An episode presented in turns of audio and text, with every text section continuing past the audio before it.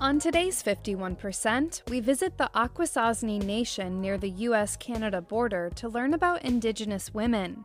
It's pretty much an Indigenous genocide that occurred here on these lands, but people don't know that happened because it's been censored. I'm Jackie Orchard, and this is 51%.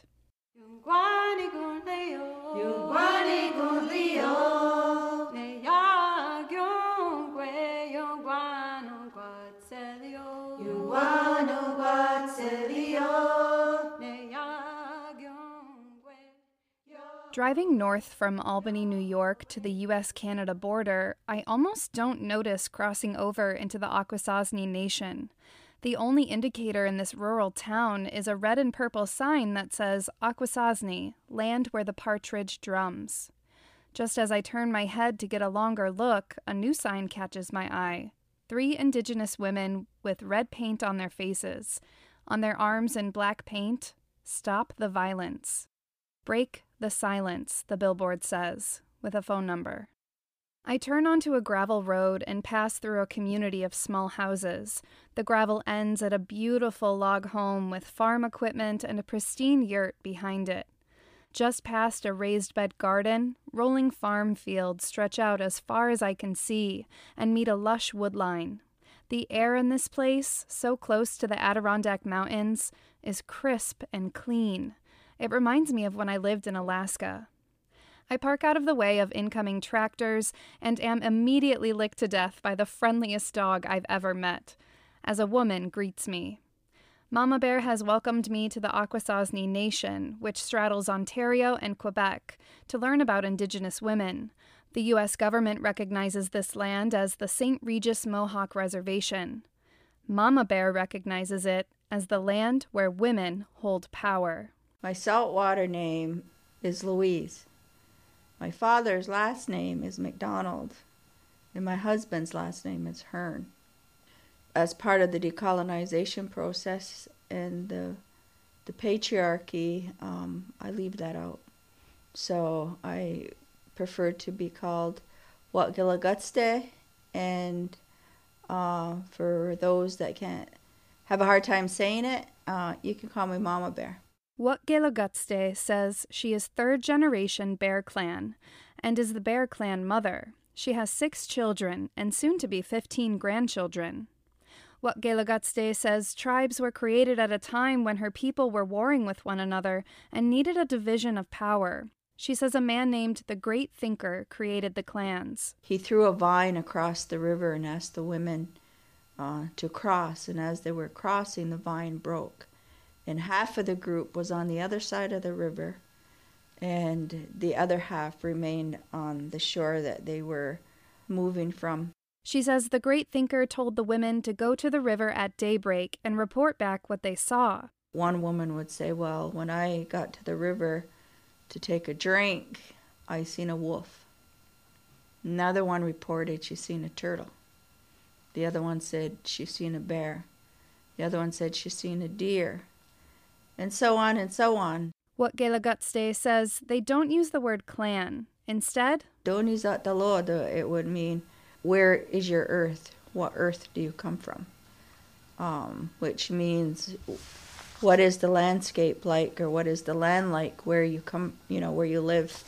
And so that you either refer to it as the mountains, the valley, or the fields. So all of us, we have um, high reverence for earth land, water, air, sky. Wakerakatste says the religion reveres women. She tells me about the Sky Woman, whose daughter gave birth to two male twins, one of whom is the creator.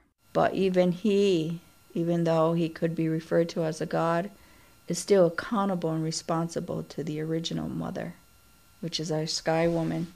Wakerakatste says she speaks at high schools and universities, and when she explains the reverence for women in her culture, she says white women often ask her how they can fight the inherent oppression of a male dominated society. And I said, first of all, stop taking your husband's last name, stop taking your father's last name. But we're in such a system, we're so wired to take pride in that it's about possession. We are a possession of man and will continue to be as long as we adhere to those paternal rules. And moving forward, you know, my message to all young women is you don't have to stand in anybody's light in order to shine. You're your own luminous light. The moon doesn't stand in the light of the sun, she's her own light. What Day says when a man called the peacemaker came along, he cemented the matriarchal structure within tribes. And so, in his own brilliance, recognized that this old system of women, head women, and structure founded in a matriline, uh, matrifocal community, he's seen the brilliance of that, and he didn't erase it and he didn't dismiss it. He espoused it by saying that the the male leadership will rise from the uterine voice that puts it in place. So men become our leaders or our chiefs um, when women say they can be. Oh, I like that. Yeah. That's cool. and she has the right of nomination. She has the right of recall, which means if our leader acts up, uh, chief acts up, she has the right to remove him and replace him. What Gutste says the women are the foundation of their society, and the men are the walls and the roof. So their leadership can't exist unless the women are in balance, unless they're holding them up. What Gutste says her people have been tested by colonization, government termination policies, and residential schools. They hacked at our roots, and um, there was a revival in the beginning in the 1930s to the 40s to the 50s to 1960 when my grandmother uh, returned from Shingwauk Residential School in Sault Ste. Marie in northern Ontario. She was taken away at the age of six and she didn't return here till she was 17. Residential schools were set up by the Canadian government and Christian churches to educate Indigenous children, but also to indoctrinate them into Euro Canadian and Christian ways of living. The residential school system operated from the 1880s into the late 20th century. As a matter of fact, just this week, news came out of 215 mass grave was uncovered at a residential school of Native children um, being murdered at a residential school at the hands of the government and the church. So when I talk about our nation being great, our greatness has been tested. But we still exist, and that's the resilience to have the ability to withstand something so horrific it's pretty much an indigenous genocide that occurred here on these lands, but people don't know that happened because it's been censored. Chief Rosanne Casimir announced the discovery after ground penetrating radar confirmed the remains of the children who were students of the Kamloops Indian Residential School.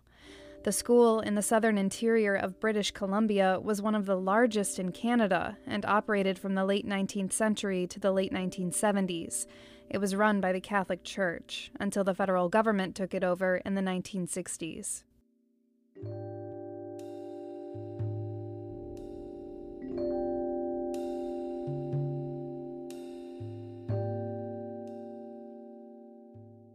According to the U.S. Census, more than 5.2 million American Indian and Alaska Native people live in America, and there are 573 federally recognized Indian nations across the country. Wakerakatste says there were 50 original chief titles and 49 original clan mothers in the United States.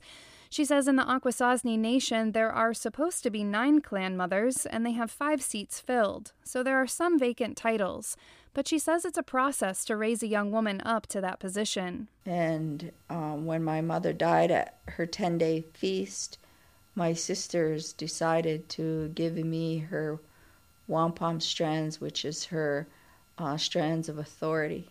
And I held on to it for about nine years when I finally created a nomination uh, and put up a chief. So ever since then, and I think I'm now 15, 16 years into being a condoled clan mother for the Bear clan under the title name of Dehanak Galine, which means he drags his antlers, and his portfolio is to look over the lands and to to be awoke to impending danger.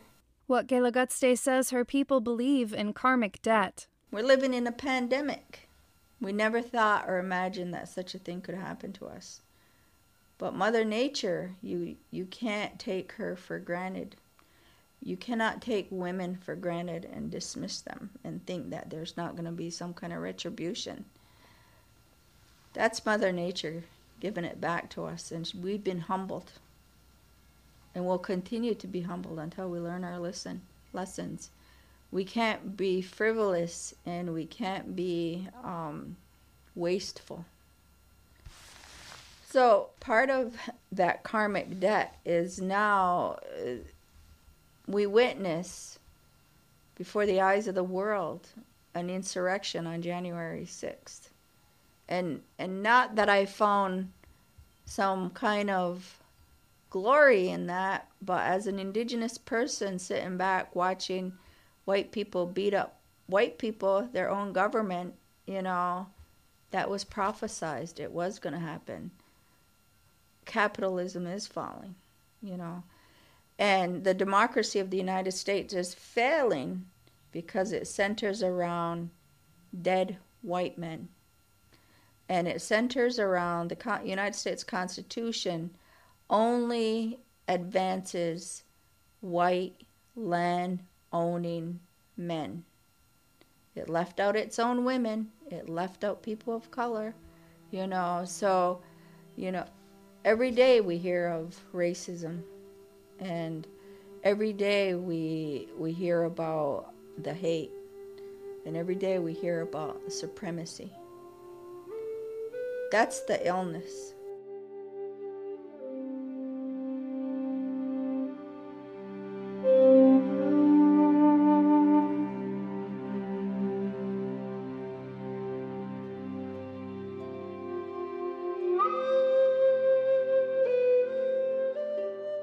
Wakerakatste says when the indigenous people of Turtle Island, North America, first met Europeans, they made an agreement.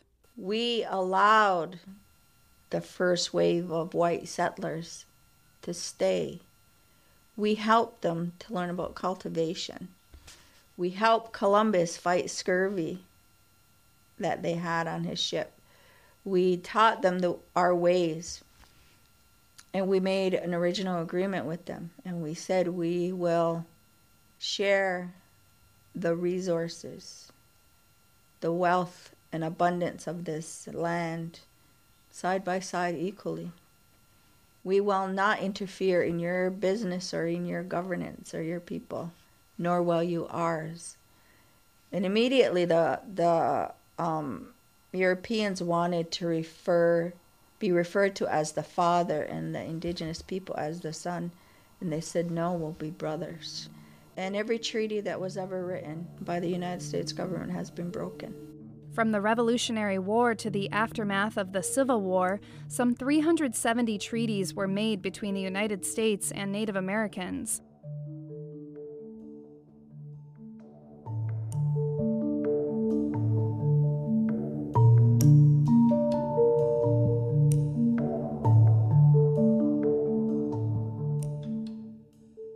Through the Dawes Act of 1887, also known as the General Allotment Act, the federal government forcibly converted tribal lands into small parcels for individual ownership, usually without compensation to the tribes. As a result, nearly two thirds of reservation lands were taken from tribes and given to settlers. Between 1887 and 1934, 90 million acres were taken by the U.S. government. 56 million acres are still held in trust by the government for various tribes.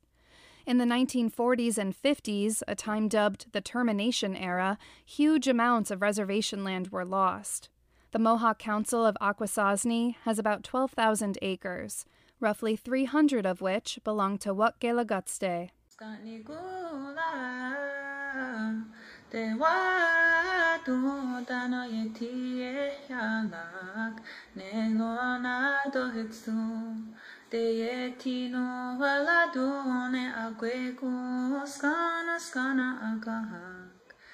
Wakerakatste. What Gelagutste says her community of about 12,000 people is struggling. Our kids are on drugs. I'm not going to say all of them, but it's prevalent here. You know, a lot of our men are incarcerated. And because we want to create an economy, we're criminalized for selling the very thing that we introduce to the world, which is tobacco. And the you know the government takes issue with our medicines and deems it as hallucinogenics and criminalizes us. And whenever we try and protest to protect our waters, to protect our lands, to protect our children, we're the um, we're the antagonist, you know. We're we're the bad people. She says the United States has cultivated racism against Indigenous people. Wakerakatste says Indigenous youth are struggling with addiction because they are taught by society to hate themselves and their heritage. When you go to school and you're taught statistics, and they tell you that your people are the of society and you have the highest statistics in diabetes, incarceration, heart attack, fatality, you know, that you're just the worst of the worst, how would that make you feel?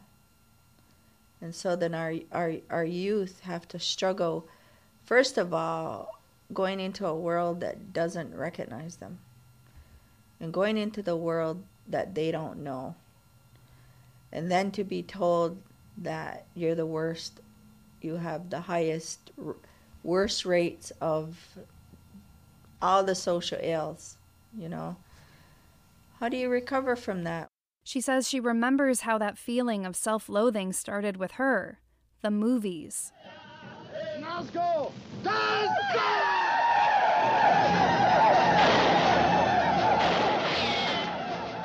I remember when we first got a TV and all we could watch was one station and they played these westerns every every weekend. And it was about John Wayne being the hero and I, I remember sitting there one time and rooting on John Wayne and say kill those Indians those bad Indians and I was about 6 years old. And my mother had to break the news to me that I was an Indian and I was devastated and I cried. I said, I don't want to be an Indian. I don't want to be a bad person, you know. So that was the that's the depth of the brainwash that music and and movies have. I had to work really hard for a very long time to accept that I am an Indian and that John Wayne is not the hero. Wakerakatste says to combat the cycle of addiction and incarceration, she has implemented a yearly youth retreat. We did something here 18 years ago in our community. And through the prayers and the hearts of our mothers, we reconstruct, reconstructed an ancient ceremony called Ohero:kon, which is our puberty rite for our adolescents.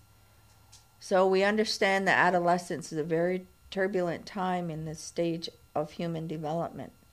So when we can grab our youth before they make these hard decisions that change, can affect their entire lives, we give them better information. We give we equip them with truth and understanding, but most of all our love and our acceptance we started to return our young people to the land and we would put them in like 16 to 20 weeks of um, teachings talking about our ceremonies our language our medicines and then we would put them in a guided state of deprivation which would mean no water no food for an integrated number of nights um, sitting upon our mother earth to be with themselves and to begin to understand why they were born into this world and what their purpose is. She says since the program started, they've started to see a drop in the juvenile crime statistics. The next retreat is this fall, and through word of mouth, the program is spreading across the country to other tribal nations. A young girl would go through the ceremony and she would tell her friends. And then her friends would want to come, and then they'd see it and they, I want to do that, you know.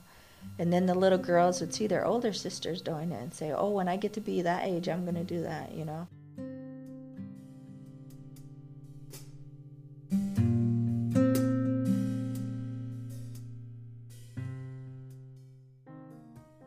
What Wakerakatste says white people ask her about reparations a lot. They feel guilty, she says, and powerless to make it better. She has some ideas. Bring the truth into your educational institutions. Create curriculum around it. Canada's finally making the the step toward it. They're writing nursery books about residential schools and and it's the universities are mandated by the government now to have inclusion of indigenous people, and now they're doing land acknowledgments. There are small steps, but the only way that you're going to truly right the wrongs of yesterday is to tell the truth from the eyes and the voice of the indigenous people that suffered it. History was lived by two different races, well, several different races, but only told from what, the one point of view, and it's the white view. And how unfortunate it is for mankind to have only one perspective. Kind of dumbs everybody down, I think, if you only have one perspective. She says another great place to start return all the stolen artifacts. The National Museum of the American Indian in Washington has one of the most extensive collections of Native American artifacts in the world 825,000 items. The issue is highly contested. Museums argue for preservation and education, while Indigenous people contend since most of the remains and artifacts were taken forcibly as spoils of war, museum possession of them condones colonialism, dehumanization, and racism against Native American people.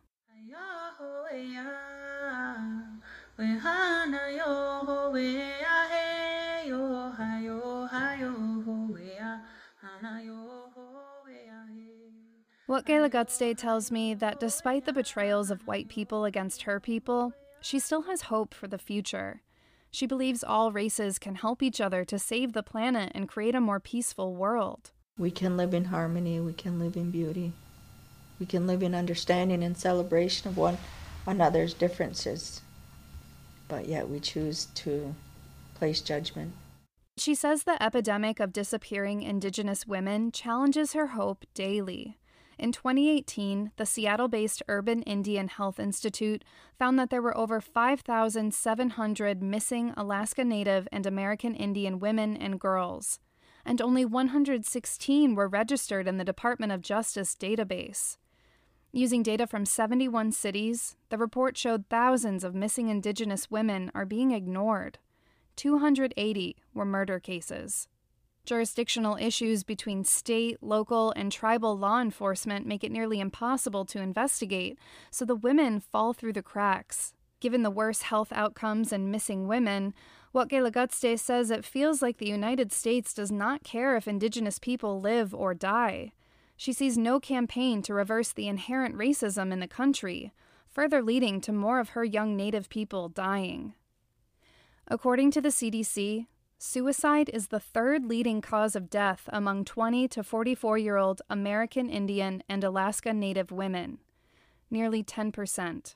We carry the wisdom of our ancestors, and we take seriously our position in the world because we speak a different language and we're, we're very unique to the relationship that we have to this entire ha- hemisphere.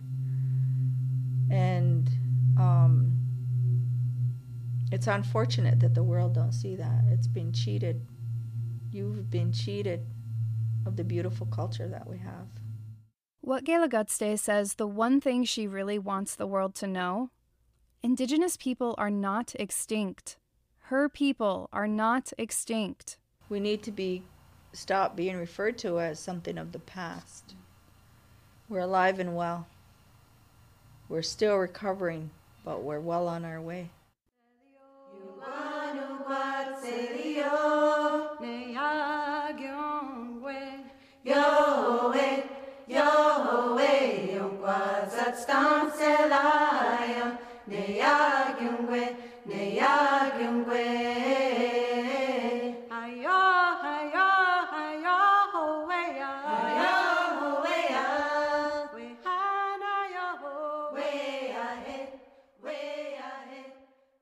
Before I leave her yurt on the rolling acres of green fields, Mama Bear asks me where my people are from. She tells me, don't say the United States. So I answered Dublin. She says we are all originally from somewhere, and we will forever be tied to that land. And I loved that she said that because even though I've never been to Ireland, I do feel called to go there. When I hear Celtic music, I feel home. And then, as I'm walking to my car, I wonder what it would feel like to have my home stolen, parceled, sold, and then polluted. I wonder what kind of reparations or apologies would satisfy me. I wonder if I would welcome them into my yurt for an interview.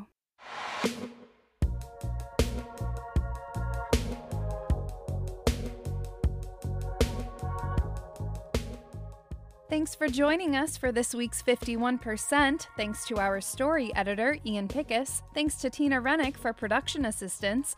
Our executive producer is Dr. Alan Chartock. Thanks to the Akwesasne women singers for contributing their songs to this piece. You can follow their channel on YouTube. Thanks to Deo Swate's cover of Bear Fox Sky World, which was also used in this piece. Our theme music is Lolita by Albany based artist Girl Blue. 51% is a national production of Northeast Public Radio. If you'd like to hear this episode again or share it with your friends, sign up for our podcast or visit WAMC.org. And don't forget, follow us on Twitter, Instagram, and Facebook at 51% Radio.